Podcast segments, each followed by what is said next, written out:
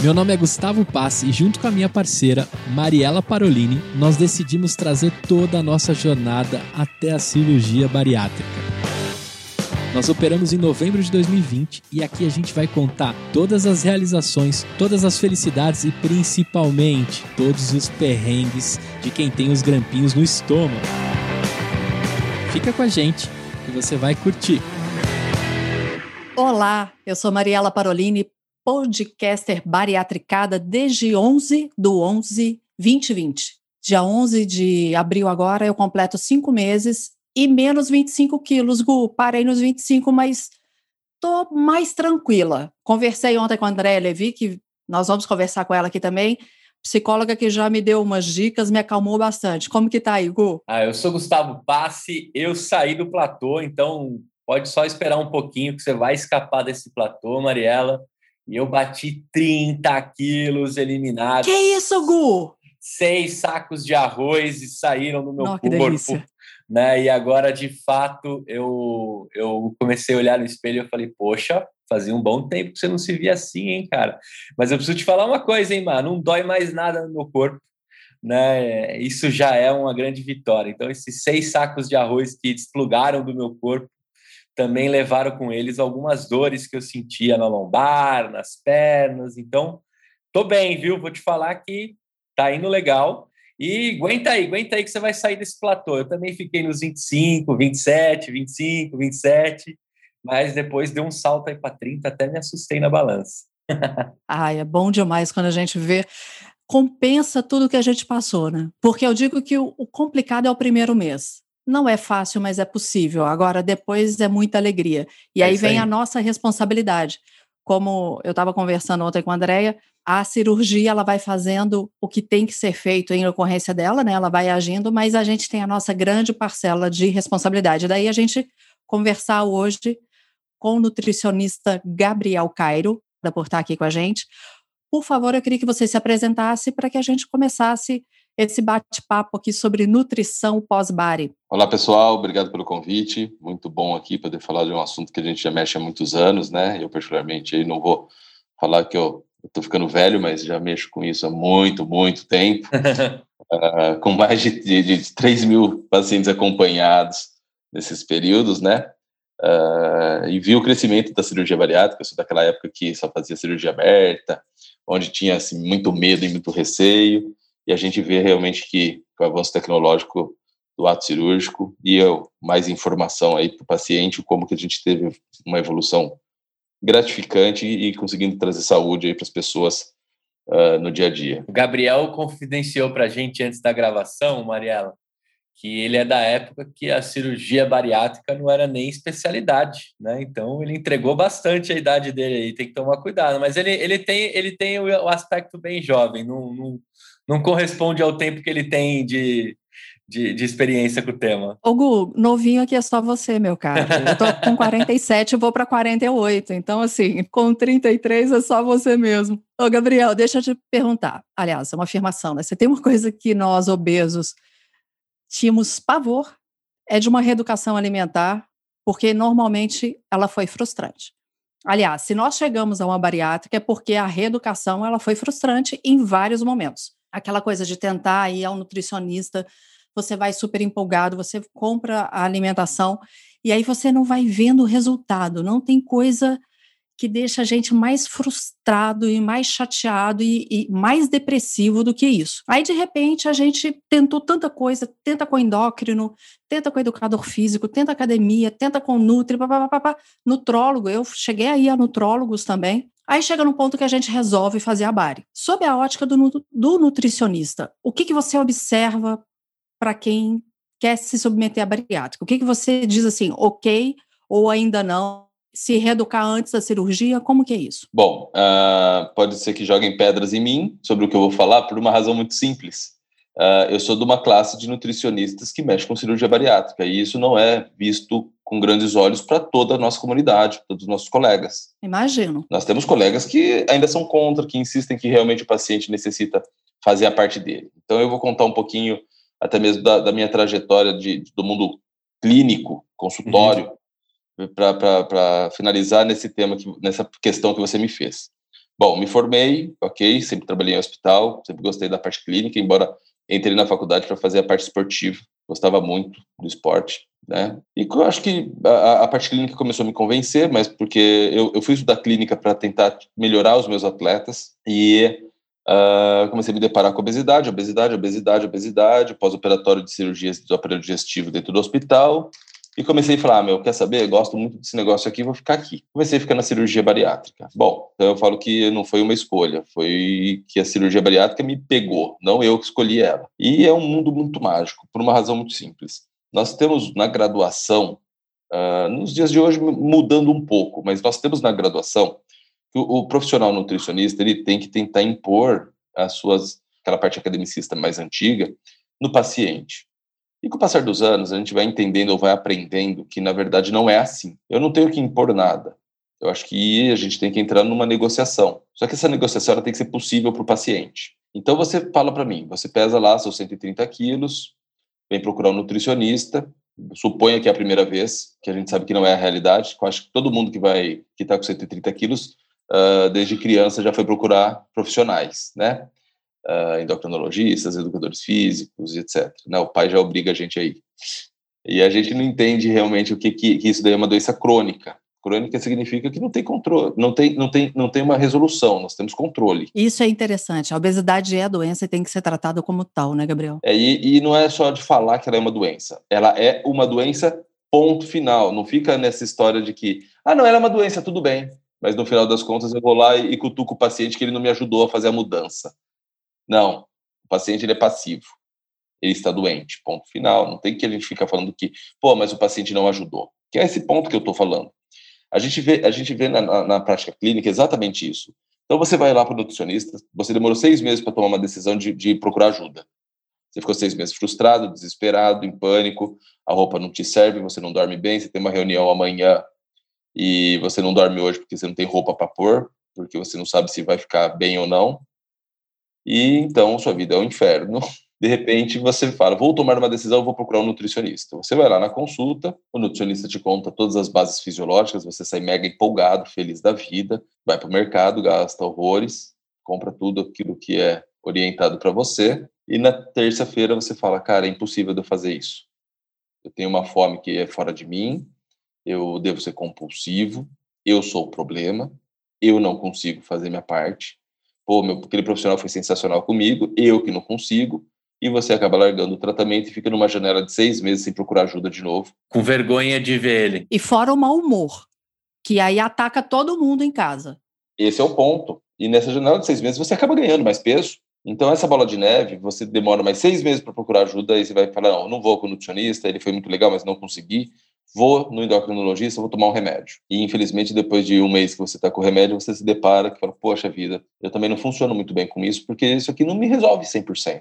Aí você fala, o que é que eu vou fazer? Você não faz nada e ganha mais um pouco de peso, e nisso passa 2 anos e aparece uma diabetes, uma pressão alta, um colesterol alto, uma gordura no fígado ou dor articular, e que te impossibilita fazer a caminhada, e você fica nessa bola de neve, em tentativas, a longos períodos. E você não se convence que você tem indicação para um tratamento mais avançado. E eu acho que isso é importante a gente sempre falar. A cirurgia não é o último recurso, ela só é um tratamento mais avançado do que o tratamento clínico, que é o remédio, dieta, esporte, o clínico. E aí a gente está falando agora de um tratamento avançado para quem realmente falhou. E as indicações da cirurgia, embora elas sejam muito bem estabelecidas, com colégios de pensadores muito bem formados, nós temos alguns pontos que a gente entende que a sociedade necessita de um pouco de matemática para poder excluir algumas pessoas e aderirem ao tratamento cirúrgico para outras pessoas. E aí você fala assim, poxa vida, eu tenho um IMC de 35, então eu fui procurar um endocrinologista que me falou da cirurgia bariátrica, mas não é para mim isso, isso é para aquelas pessoas mega pesadas. Aí eu costumo falar assim, mas é questão de tempo. Porque, infelizmente, você não está funcionando para o tratamento clínico, você não percebeu isso. Mas você foi a primeira vez no endocrinologista com 12 anos. Eu fui com 10. A maioria das pessoas tomaram algum remedinho para tentar ajudar o controle da fome ou do peso com 15 anos. Né? Então, a gente tem que aceitar que você já está em busca de uma resolução de um problema há muito tempo. Eu costumo falar que eu nunca vi uma pessoa que me procurou no consultório virgem de tratamento. Gabriel, eu me lembro uma vez, eu fui a um nutrólogo, né, em tantas tentativas que eu tinha feito. Eu sou casada com um dono de padaria. Por aí, você já imagina. O meu problema sempre foi o carboidrato. E aí o nutrólogo vira para mim e fala, carboidrato da sua vida, e você tem que tirar o açúcar. Açúcar, ok, nunca foi para mim problema.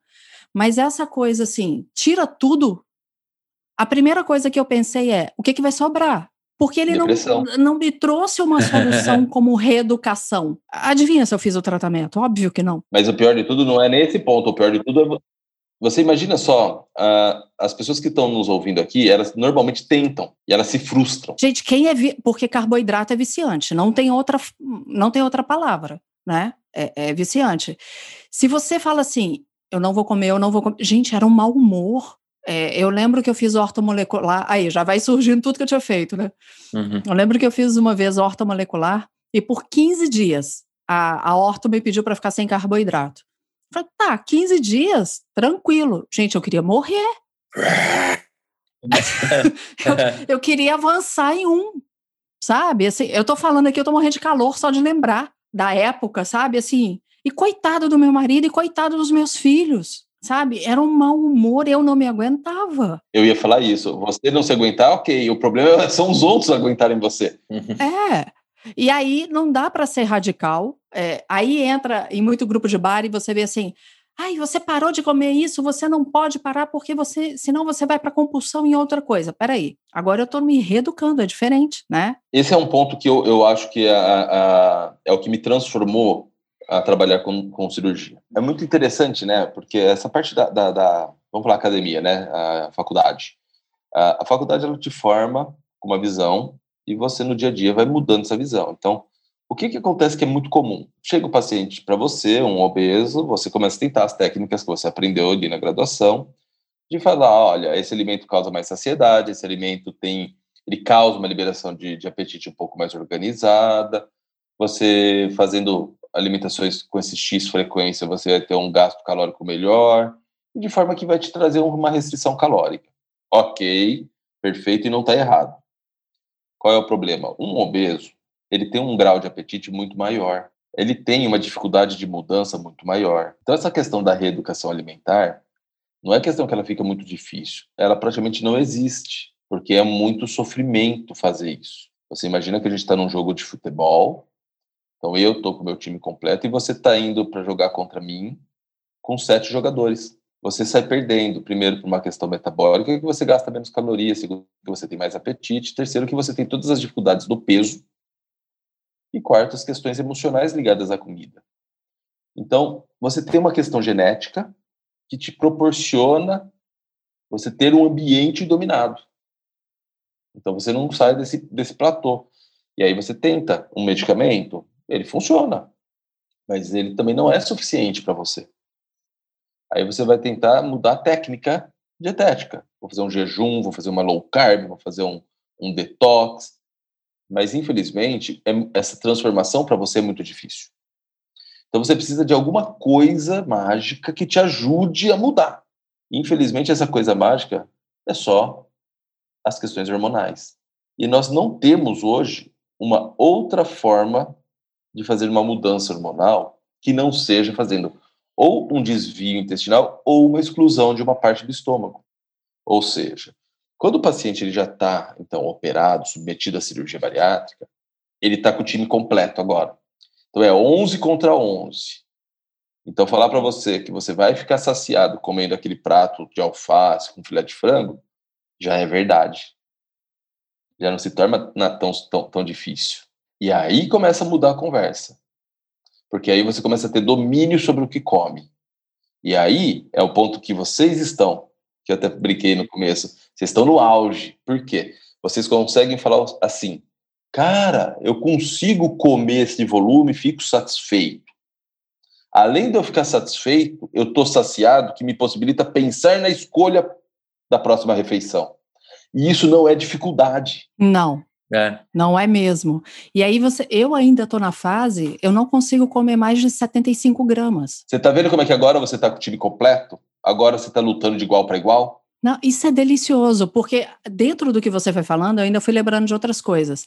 E as pessoas próximas que comiam muito mais que você, ou se mantinham no peso ou emagreciam. Gente, dá vontade de socar. Porque você tá lá se contendo, a outra pessoa come 500 vezes mais e tá lá seca e ainda emagrece na hora que quer. Ah, tomar banho. Existe esse comportamento que é péssimo. E só que a gente não consegue enxergar. É muito comum no dia a dia, tá? Eu acho que quem tá ouvindo vai se identificar.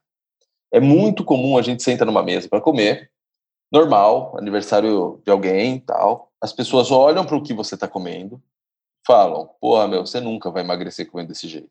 Beleza. Eles não estão entendendo o seu sofrimento emocional. Uhum. Mas eles estão tentando, daquela forma, errado, mas daquela forma, te ajudar. Aí você olha para aquilo e fala, cara, mas isso aqui já é metade do que eu queria comer. Eu já tô fazendo um puxa esforço para comer esse volume e o cara fala isso. Uhum. Aí você olha pro lado e fala, e o desgraçado vai comer aquilo e não engorda. E você quer uma coisa pior que me matava? A primeira vez que eu fiz dieta, como eu disse, eu tinha 10 anos, com endócrino. Aí eu preparava aquele trenzinho, né? Aquela pouquinho de comida. Aí o pessoal olhava o meu prato. Nossa, tá tão bonito, deixa eu experimentar. Desgraça. Gente, eu queria matar, só que eu tinha 10 anos de idade. E, então diminuía o que eu ia comer. Exato.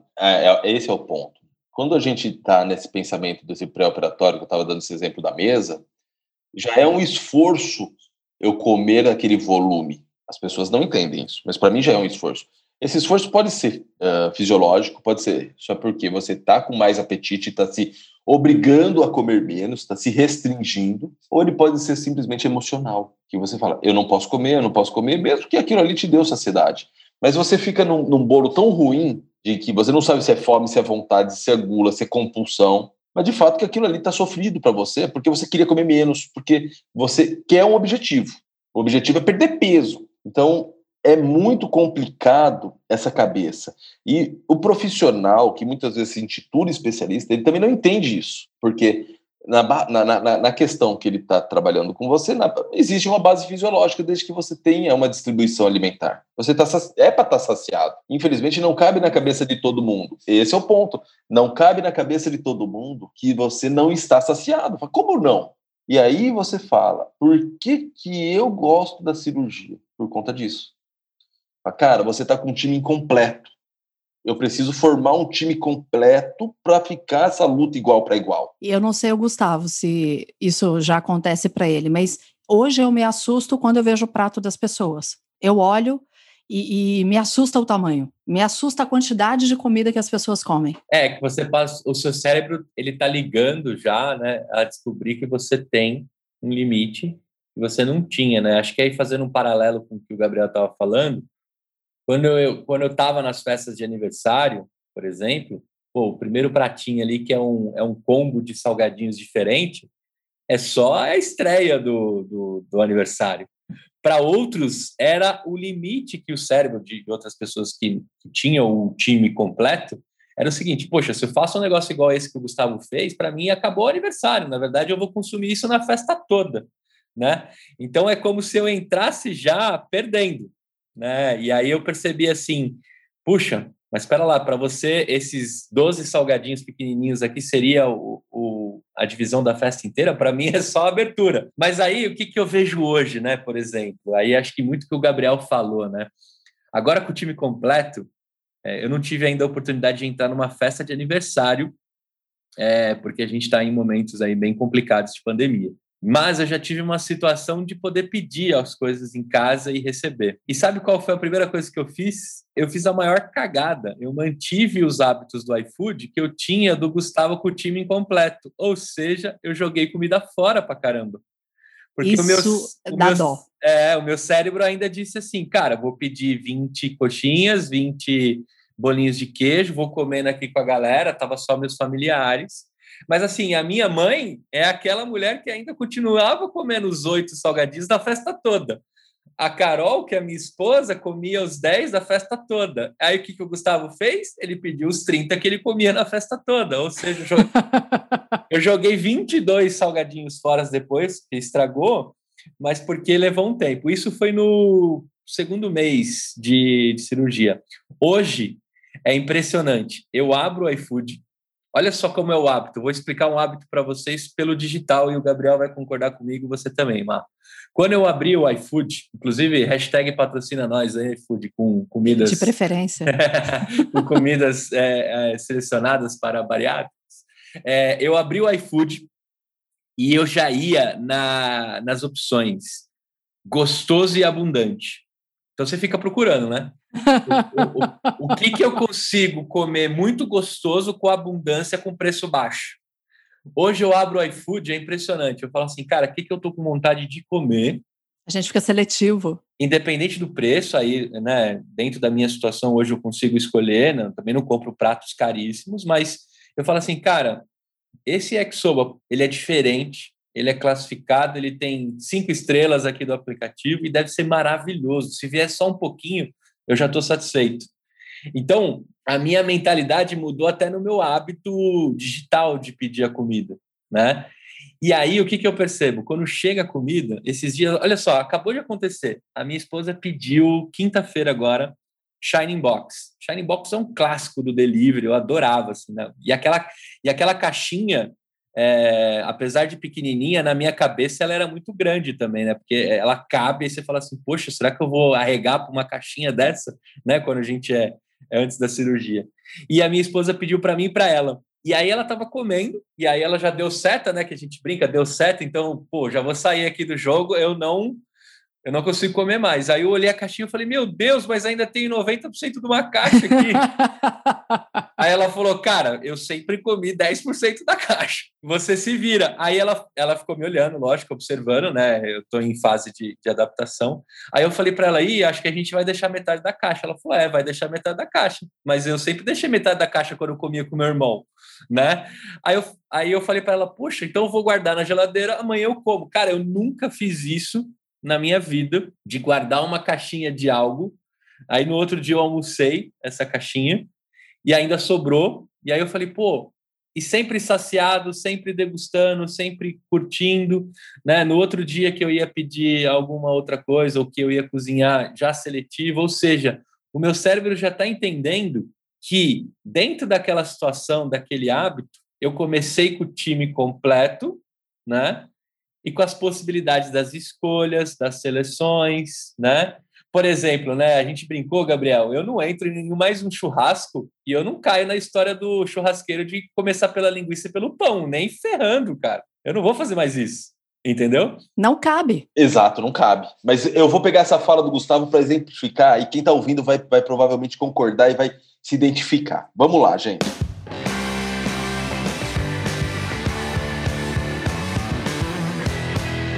Gustavão, liguei para ele, meu aniversário, falou, vem cá na minha casa que eu vou fazer uma festinha, vai ter umas coxinhas, né, que ele gosta, e depois a gente vai fazer uma carne X, um churrasco. Ok, Gustavo, suponho que você foi na minha casa, e aí quem tá me ouvindo também. Suponho que vocês foram na minha casa no meu aniversário, vocês comeram. Tava tudo muito gostoso, gente, tava muito bom, tava uma delícia.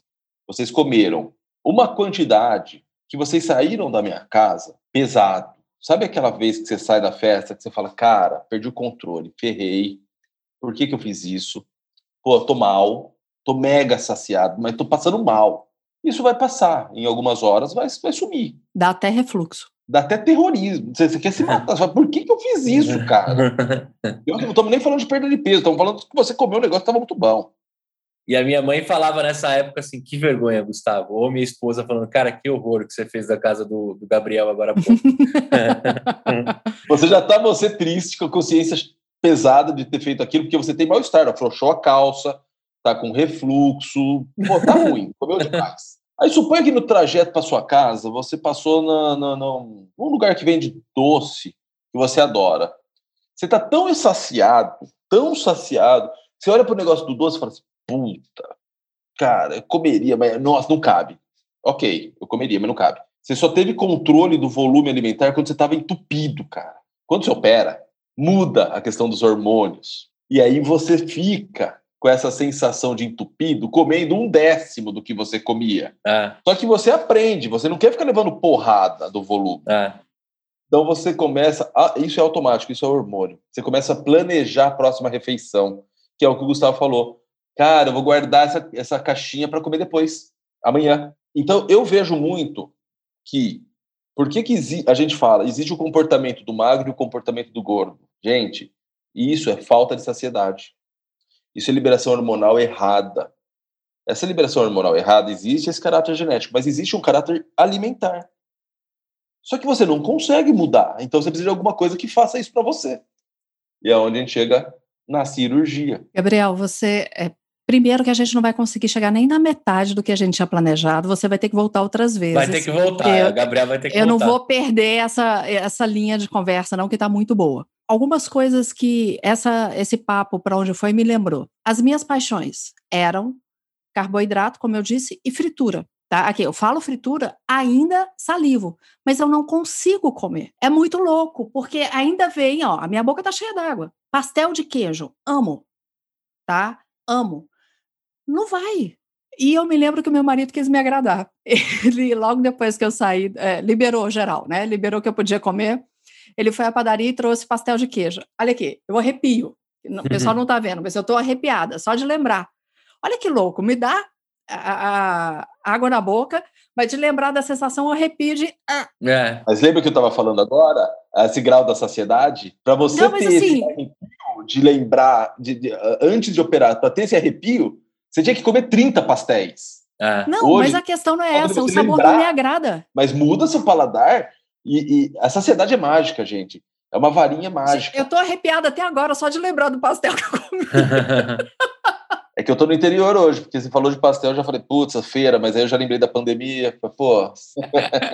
Pastel eu acho que eu já perdi pro pastel em dieta, assim, umas 25 vezes. Porque se tem um cara que me fazia desviar da dieta, era o pastel. É. Mas você tá vendo como é que é interessante esse negócio da saciedade? Agora, você imagina só, você chega no meu consultório e eu falo pra você, não existe essa ferramenta, você tem que mudar. Tá vendo como é que é mágica essa questão da saciedade? Ah, é verdade. Então não adianta, agora eu posso falar pra você, porque agora você tem controle da saciedade, eu posso falar pra você, vai comer teu pastel, Gustavo, pô, para de me liga domingo que eu vou com você, você dá lá e... Por quê? Porque você tem controle. É igual o chocolate, né, da Páscoa. Mariela, você vai comer chocolate? Eu falei, doce para mim não é uma coisa que... Fala, ai, o Gustavo brinca, fala que eu tô em BH, né? Eu moro em BH. Fala, aqui é doce de leite com queijo. O queijo ainda é o meu perigo, mas o doce de leite nem experimentei, nem nada. Mas chocolate é uma coisa que cuidado eu sinto falta. É. Tá ouvindo? Não tive dumping. Nenhum. Eu não tive dumping, mas sabe o que acontece?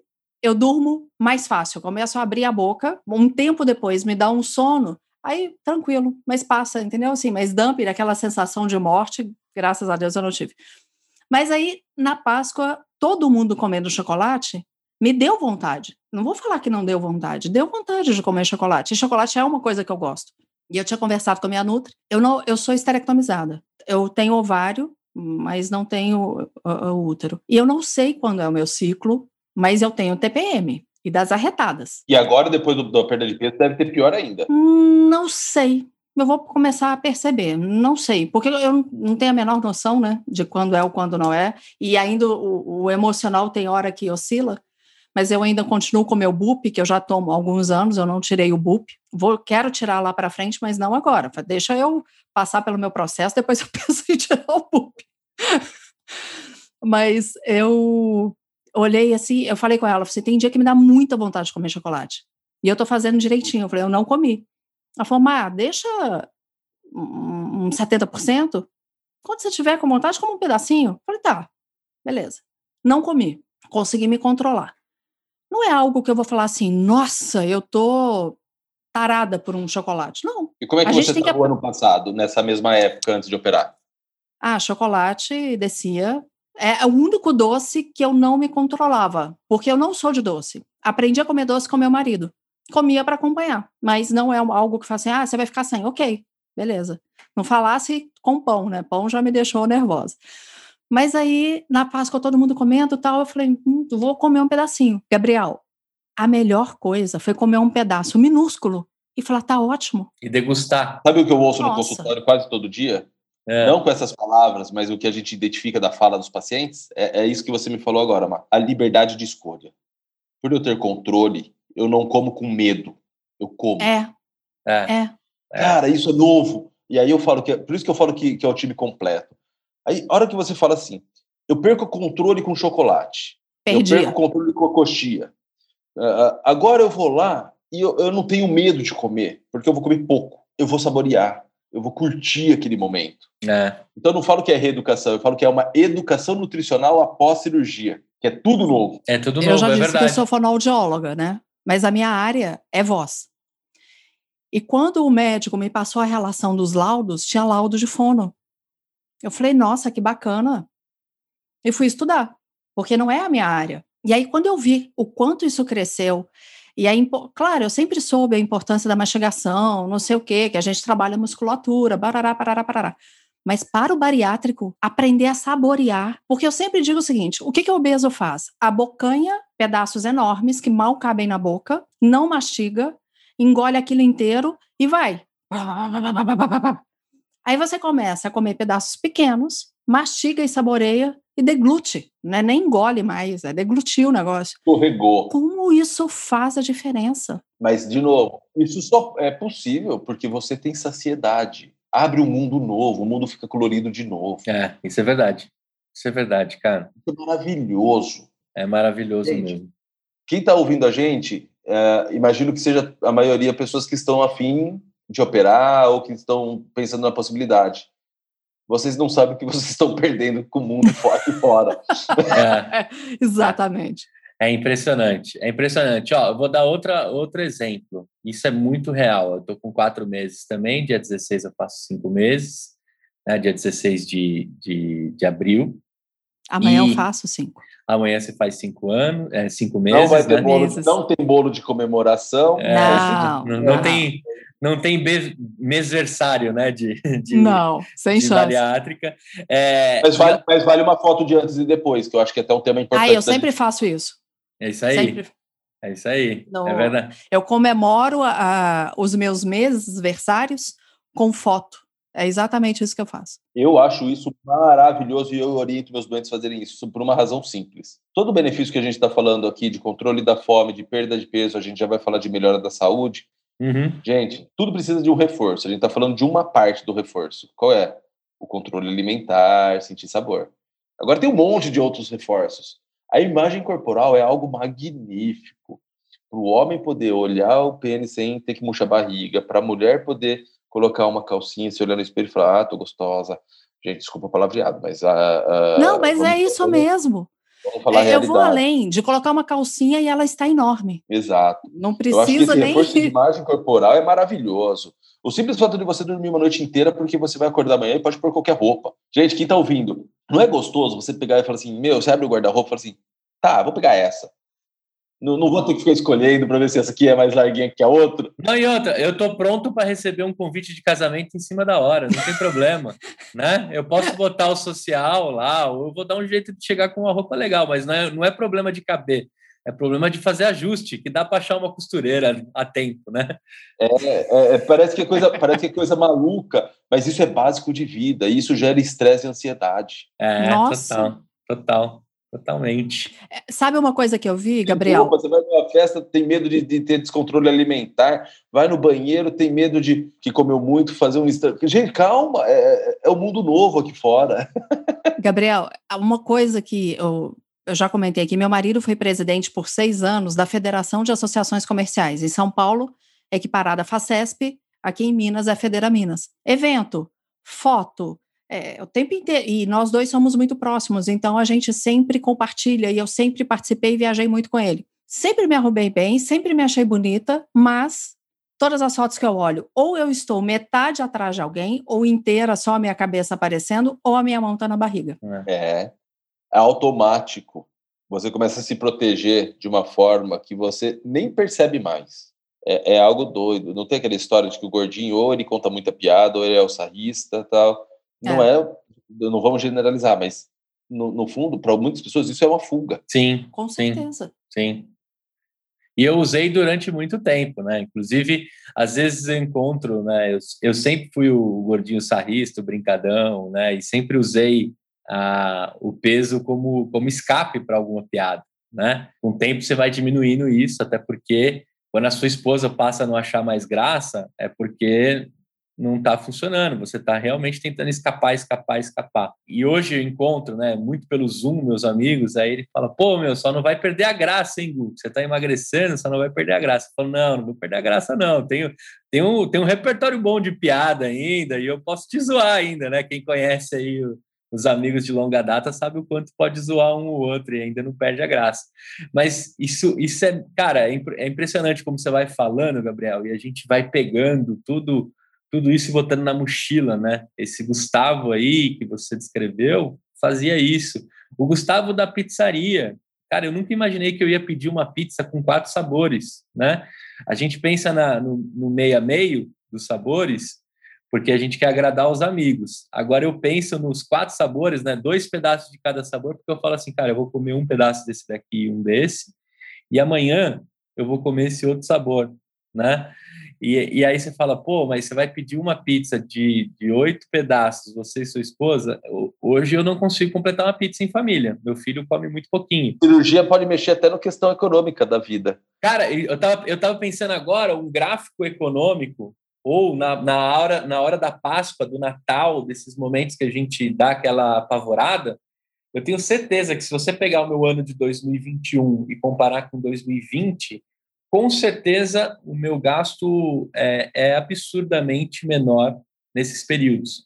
E até na hora de fazer um churrasco, cara, eu entrava no mercado, se eu via vendo as promoções da picanha, do contrafilé, eu já ia estocando, porque eu falava, cara, isso aqui se eu não comer, eu guardo para um próximo churrasco. Agora eu entro e falo assim, cara, deixa eu ir lá direto na picanha, né, e eu vou escolher a melhor. E eu vou voltar com uma pecinha, eu vou pegar um negocinho.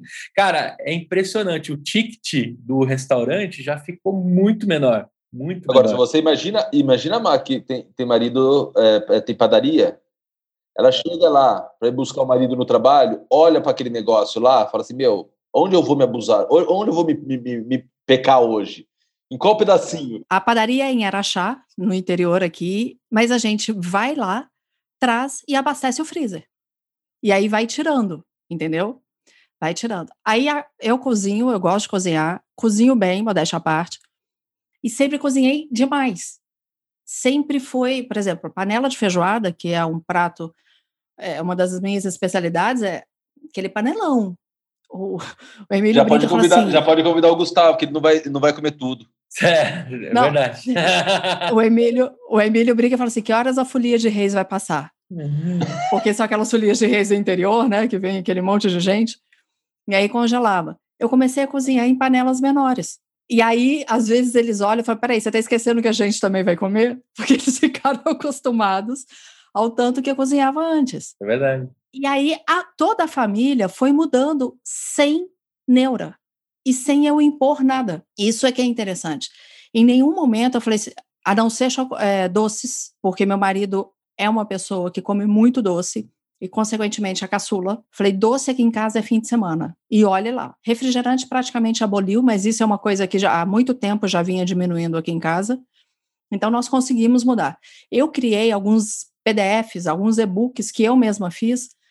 Fui procurando receitas, fui procurando com a minha Nutri indicação de sites que seriam interessantes. Criei e-books, PDFs, para poder mudar a mentalidade na hora de cozinhar. Pensar diferente, porque a gente continua pensando como gordo.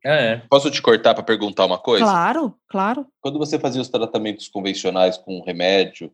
Gente, eu não estou falando mal de remédio, hein? Sou um cara que adora o tratamento básico. Mas quando falha, a gente tem que aceitar outros tratamentos.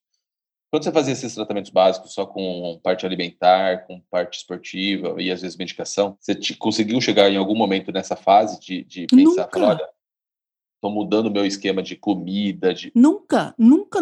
Sempre era sofrimento. E aí você via aquela receita, a receita saudável. Eu falava assim, tem um amigo nosso, por causa dessas andanças com meu marido, quando ele era o presidente da federação, tinha um que tem uma fábrica de sem glúten, sem lactose, sem... Eu falava, sem glúten, sem lactose, sem não sei o que, e sem graça. Que não tinha graça nenhuma aquele negócio. Hoje... é saboroso. Esse é o ponto. O paladar, quando a gente está muito pesado, ele é doido, né? Eu ia chegar nesse ponto. É isso que eu queria perguntar. Não sei se é o que você vai fazer, mas para não perder aqui a que saiu aqui na garganta. Cara, o nosso paladar muda quando a gente faz a cirurgia. O nosso entendimento dos nutrientes, dos sabores muda depois que a gente faz a cirurgia?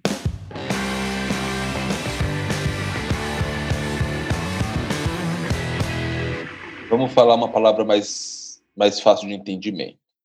Não é que ele muda. Você agora tem o time completo. Ele não estava normal. Agora ele é normal. É mais ou menos aquele cara que fuma e para de fumar. Ele começa a sentir o sabor depois. Boa comparação. Excelente. Você agora está normal, né? Você estava antes com um comportamento tão fora da curva que você não conseguia sentir o prazer. E essa é uma das razões de você não conseguir comer menos volume, de você não conseguir organizar o que vai comer amanhã, de você não conseguir pensar em fazer uma comida de menor, uma panela de feijoada em menor volume, não precisar colocar 1 milhão de ingredientes gordos no prato, porque paladar, açúcar, sal, é igual álcool. Enquanto mais eu uso, mais eu me habituo a usar, e mais eu preciso usar mais para aquilo me fazer... me dá aquele prazer. Quando você opera, você quebra esse ciclo. Primeiro, que você faz uma dieta restritiva no primeiro mês. Segundo, você começa a liberar os hormônios da saciedade. E aí você volta a ser um cara fisiologicamente normal.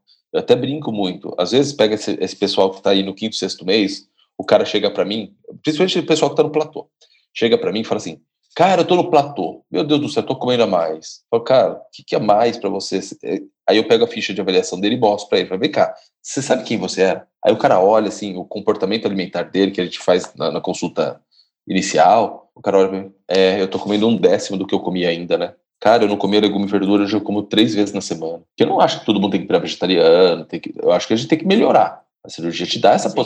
Ela te potencializa a mudança. E aí o cara fala, pô... Eu realmente, Gabriel, eu falava que eu não punha sal na comida, mas, cara, eu punha. Eu falava que eu não punha muita gordura, cara, eu punha. Eu falava que eu comia legume e verdura, comia o caramba. Gabriel, eu nem tenho 10 frutas. Às vezes, eu também sou meio espontâneo, às vezes, e saem uns negócios assim, sabe? Fica tranquilo, fica tranquilo. O podcast é nosso, a edição é nossa também, então fica tranquilo. E às vezes, eu vou falar uma coisa muito engraçada que aconteceu ontem. Eu estava conversando com uma paciente, ela está com 1 ano de cirurgia, e ela chegou para mim e falou, eu vou fazer cirurgia plástica. Eu falei, opa, legal, putz, show de bola, você está bem, tem que fazer. Mas meu cirurgião pediu para emagrecer mais. Eu falei, pelo amor de Deus, você vai morrer então, né? Gente, é louco isso. Aí ela deu risada, aí falou assim, então, Gabriel, mas vem cá, eu não tenho mais aonde cortar comida. Eu falei, não, aí que mora o grande lance. Você está pronta para tudo na sua vida. Você tem uma melhora da qualidade alimentar. Ou seja, você come mais frequente legume, mais frequente verdura, mais frequente frutas, diminuiu aquelas carnes gordas, não pede tanta comida em restaurante. Melhorou esse comportamento. Você está com uma relação maravilhosa, você e seus familiares. Você faz esporte com uma frequência maravilhosa. No caso dela, 3 vezes na semana, caminhada. Você tem uma relação com o seu corpo excelente. Agora, nada mais justo do que você querer colocar um lacinho aí em cima. Conversa de novo com o seu cirurgião, porque você está pronta. Talvez na cabeça do cirurgião, talvez na cabeça dela, talvez na cabeça do amigo, ela não esteja pronta a ponta de eu brincar e falar, olha, daqui 3 meses você aparece de novo. Mas me manda um oi, para eu saber se você está viva. Eu me lembrei de um caso de um amigo, de um dos repórteres que eu atendo, e ele fez bariátrica, vai fazer, não sei se 2 ou 3 anos agora no meio do ano. Então, como ele está no vídeo, todo mundo acompanhou o que ele fez, só que ele não falou que tinha feito bariátrica, e ele sempre foi acima do peso, ele sempre foi obeso, e tá super bonito. E aí, óbvio, o cara sempre trabalhou com autoestima, com vaidade, né? Tá no vídeo, tá a cara ali na frente e tal. É um excelente profissional. E aí a Nutri dele, ele me contando depois, que a Nutri falou que queria que ele tivesse o IMC-X.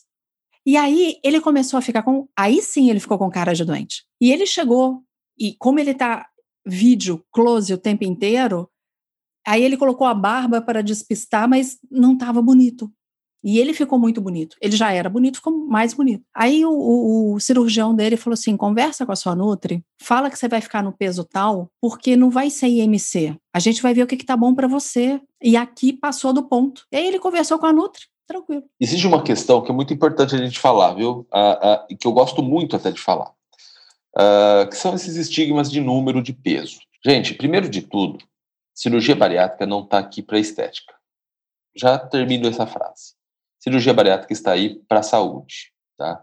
Se eu esquecer, vocês me chamam essa questão da estética já já. Seguinte, o que a gente precisa para manter-se saudável? Ó, vamos supor que você é um mega obeso. Mega obeso é aquele cara que tem um IMC, que é um índice de massa corporal acima de 40, tá? É um super obeso. A gente precisa que você tenha uma perda de peso de pelo menos 20% do seu peso para você adquirir saúde. Melhorar a diabetes, melhorar a esteatose hepática, melhorar a dor articular, melhorar a hipertensão. Bom, melhorar esse parâmetro que a gente mensura com números. Óbvio, peso. Chegou mais que os 20%, dali para frente é lucro. Por que é lucro? Porque você já não tem mais a doença de base que a obesidade levou. Então, por que a cirurgia bariátrica ela é uma coisa boa? Porque é o único tratamento que a longo prazo a gente consegue esse benefício, que ela ajuda a mudar o comportamento e tal. Então, depois que você perde 20%, a gente pode querer que perca mais. Mas não dá pra gente falar, olha, você vai ser uma pessoa normal. Por quê? Ou nessa curva... O que é o normal? Nessa curva que se usa de normal, né? Que seria aquele MC de 22 a 25. Por uma razão. Você já tem uma quantidade de célula muito maior, você já tem uma estrutura muito maior que foi se moldando por conta daquele tantos anos de peso exagerado. Então, a gente não dá pra gente usar número.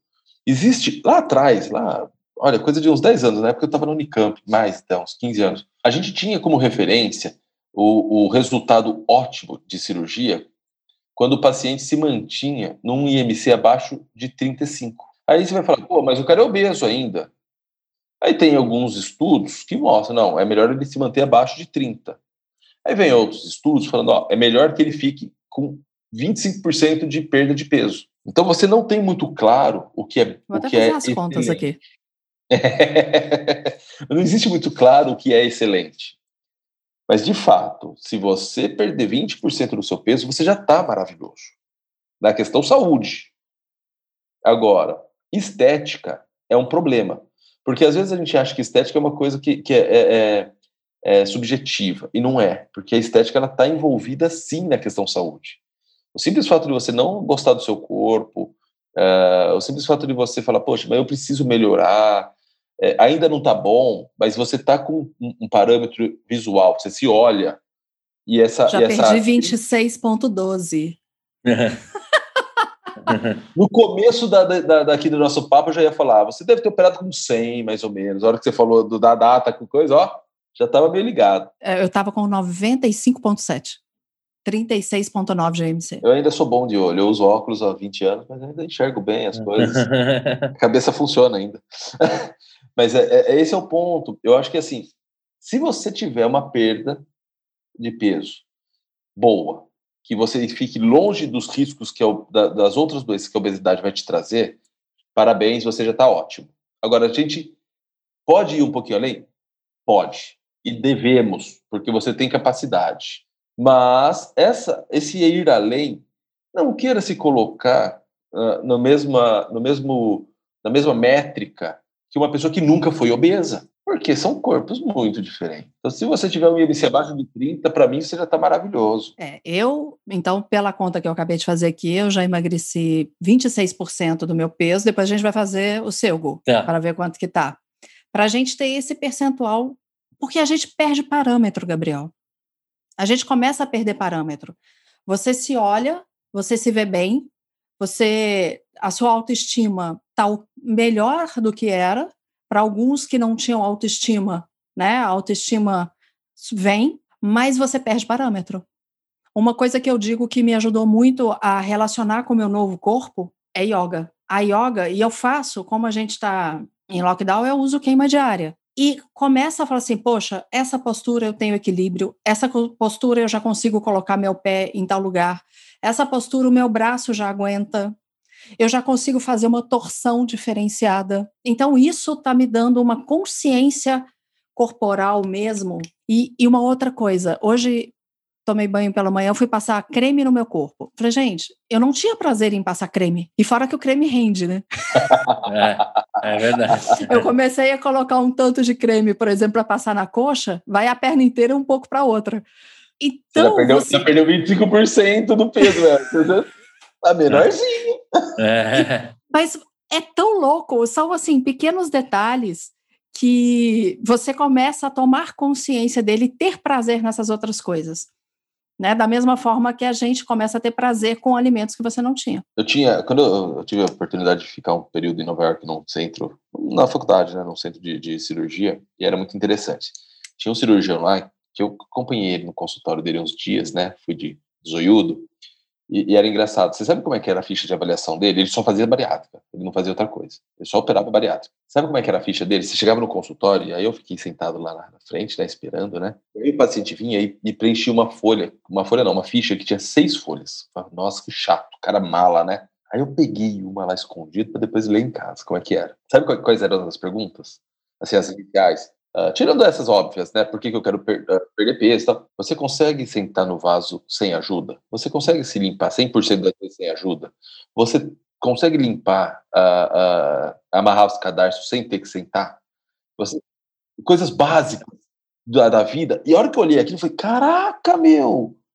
Tinha um monte de coisa básica de vida que realmente, quando a gente tá pesado, a gente não consegue. Então, eu vou só te contar uma. No mesmo, porque o meu fator, e eu já falei várias vezes aqui em outros episódios, o meu fator crucial, meu pai infartou com 38 anos. Então, eu comecei a ter pressão alta, eu sempre tive pressão. A minha pressão voltou ao normal, 10/6. Aí, descobri ontem. Ai, mais gente, uma celebração, muito bem. Nossa, mais uma celebração. Demais.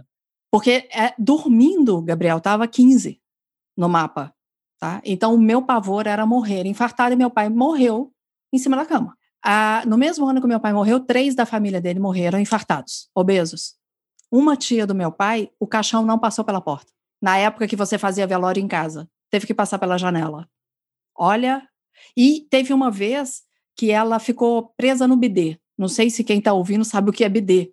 Né? Antigamente não tinha chuveirinho, você usava bidê. E deu vácuo. Ela sentou no bidê, tiveram que arrombar a porta do banheiro, quebrar, com o maior cuidado, porque tinha... Olha... a que ponto as coisas podem chegar. Mas, Gabriel, a conversa tá tão boa, mas, assim, você vai ter que voltar, porque nós não falamos nem 1/10 do que a gente queria falar. Ele tem que bater carteirinha com a gente aqui. Ele tem que bater carteirinha. Exatamente. Reganho, entalo, dumping, hipoglicemia, a mudança de paladar a gente falou um pouquinho, o prazer de comer, eu quero voltar muito nisso. A questão do esporte, que para mim, a gente está até esperando o Márcio Atala, que ele confirmou que vem, a gente vai ver que dia. Porque tá mais fácil a reeducação alimentar questão, do que esporte. Essa questão do esporte, eu falo... Você sabe que eu falo isso no consultório. Eu brinco, né? Eu falo, lógico, eu sou nutricionista. Óbvio que eu vou conseguir fazer o cara seguir um plano dietético melhor do que fazer esporte. Mas tem uma coisa muito, muito clara. Gente, enfia, que nem o Gustavo falou no começo, enfia 5 sacos de arroz na cabeça, isso é pra andar. Não vai. Você perde... Você muda o modo de caminhar, você perde o seu equilíbrio. A Tara vai conseguir falar muito sobre Dói isso. Dói tudo. A dor é crônica. Você acorda, põe o pé no chão, já dói. Então, gente, o simples fato de caminhar 20 minutos pro cara que tá muito pesado, não é simples, não. Exatamente. A tarefa é muito difícil. É verdade. Então a gente vai ter que voltar para falar tudo isso, Gabriel. Mas pra gente encerrar, eu queria que você deixasse uma mensagem às suas redes sociais, por favor. Gu, você quer fazer alguma pergunta final aí? Eu só quero agradecer o Gabriel, assim, o papo fluiu deliciosamente, né? A gente está quase 1 hora e fumaça conversando, passou super rápido. O Gabriel foi muito bem indicado, incrível. Eu queria fazer um agradecimento ao João Pedro, que indicou o Gabriel aqui pra gente, um profissional. Ele é todos os elogios que o João Pedro falou, né? E eu queria te convidar, Gabriel, para bater carteirinha aqui com a gente, cara, né? Eu acho que você tem muito conteúdo, muita conversa, e eu achei muito legal a forma livre e transparente que ele usa para conversar, né? Eu me senti muitas vezes acolhido pelo Dr. Gabriel, no sentido de cara, ele entende o que eu passei, ele sabe o que eu passei, e se eu sentar lá na mesa dele, ele vai me guiar da melhor forma, né? A gente tirou aqui nem 10%, a gente falou tanto de MC, de percentual, a gente não tirou nem 10% do que ele tem de conteúdo, então ele tem que voltar para essa galera conhecer. Só queria deixar esse registro aqui. Mas fala aí para a galera como que eles te encontram, porque o Gabriel tá sempre online aí, viu, Mariela? O Gabriel sempre tá fazendo as lives, ele é mega ativo nas redes sociais. Também. Conta aí pra galera como eles te encontram, Gabriel. O meu Instagram é gabriel.caironunes. Confesso que o meu Facebook eu não sei como é que me encontra. Mas se digitar seu nome, te acha? Eu entro pouco. Eu entrava muito pra falar nos grupos de cirurgia, mas aí eu acabei fazendo mais as lives, né? Então, mas eu tô lá sempre ativo, e assim, poxa, eu fico mega feliz em poder compartilhar um pouco do nosso dia a dia com vocês. Acho esse projeto incrível mesmo, porque é o único modo que a gente tem para poder ouvir em qualquer horário, em qualquer lugar, né? E isso me cativa demais. E quero sim voltar para a gente poder continuar batendo papo aí. Para mim é muito bom. Mais legal ainda porque vocês passaram pelo processo. Então a gente consegue falar de forma assim, bem aberta sobre realmente o que as pessoas devem esperar de como é que vai ser lá na frente. É isso aí, acho que esse Gabriel, é o mais importante. Gabriel, não é teoria, né? A gente não está aqui para teoria, a gente quer informar e acolher. Quem fez bari, quem quer fazer bari, quem tem curiosidade, e sempre lembrando uma coisa, aqui não é apologia à cirurgia e muito menos gordofobia. Eu e o Gustavo, eu passei pela sleeve, o Gustavo passou pela bypass, o que a gente quer trazer é o que foi bom para nós. Nós tivemos uma caminhada de vida para chegar até o dia da decisão, então... Estamos bem, queremos compartilhar isso com as pessoas, é isso que a gente quer. Quer saber mais do que está acontecendo com a gente? Também procura @café com Mariela Parolini, @Gustavo Passe, @bariátrica.club. Você vai ver o que está acontecendo conosco nessa caminhada. Você vai ver fotos, depois entra lá, Gabriel, para você ver minhas fotos no meu programa de TV, que eu tinha um programa de TV, eu falo que isso não impedia de ir para frente das câmeras. Como era... E como tá agora, né? Então tá uma delícia ver isso, né, Gu? É tão bom a gente ver como muda. Redescobrir os ossos do corpo é fazer anatomia com você mesmo. Isso é animal. Reaprender a anatomia é divino. Existe um portal e uma vida nova aí. Para você que ficou com a gente até aqui, eu só tenho a agradecer que de alguma forma a gente esteja te ajudando na decisão, né? Se você vai fazer, ótimo. Se você não vai fazer, ótimo também. Desde que você esteja com a sua cabeça alinhada com seus desejos, conversando com seus familiares. A gente quer, de alguma forma, aqui te apoiar no momento que você mais precisa. Procure sempre profissionais. Tem muita gente competente espalhada por esse Brasil que é referência médica, né, para o assunto. E, de fato, você vai conseguir encontrar um caminho para a solução aí. E se você quiser viver um pouquinho desse mundo que a gente está contando como é do lado de cá do portal, né? Depois que a gente passa pela cirurgia, que é a parte mais fácil, né, Mar? A gente falou que é a parte mais fácil, não precisa ter medo, é a parte mais tranquila de todo o processo. Depois vem um monte de coisa divertida e um monte de anatomia que você vai reaprender. Então, siga nossas redes, acompanhe de fato o projeto e tem vindo aí parceiros, né, convidados e muita coisa legal aqui. Bariátrica.club, você também acessa todas as redes e você consegue acompanhar a gente aí no Spotify, iTunes, Google Podcast, todas as plataformas, né, dirigindo, fazendo academia, lavando uma louça. Nunca foi tão legal lavar uma louça com conhecimento. A gente se vê no próximo episódio. Obrigado, Dr. Gabriel. Até o próximo episódio que você vai bater carteirinha com a gente aqui. Gente, obrigada. Um beijo. Fica com Deus. Valeu!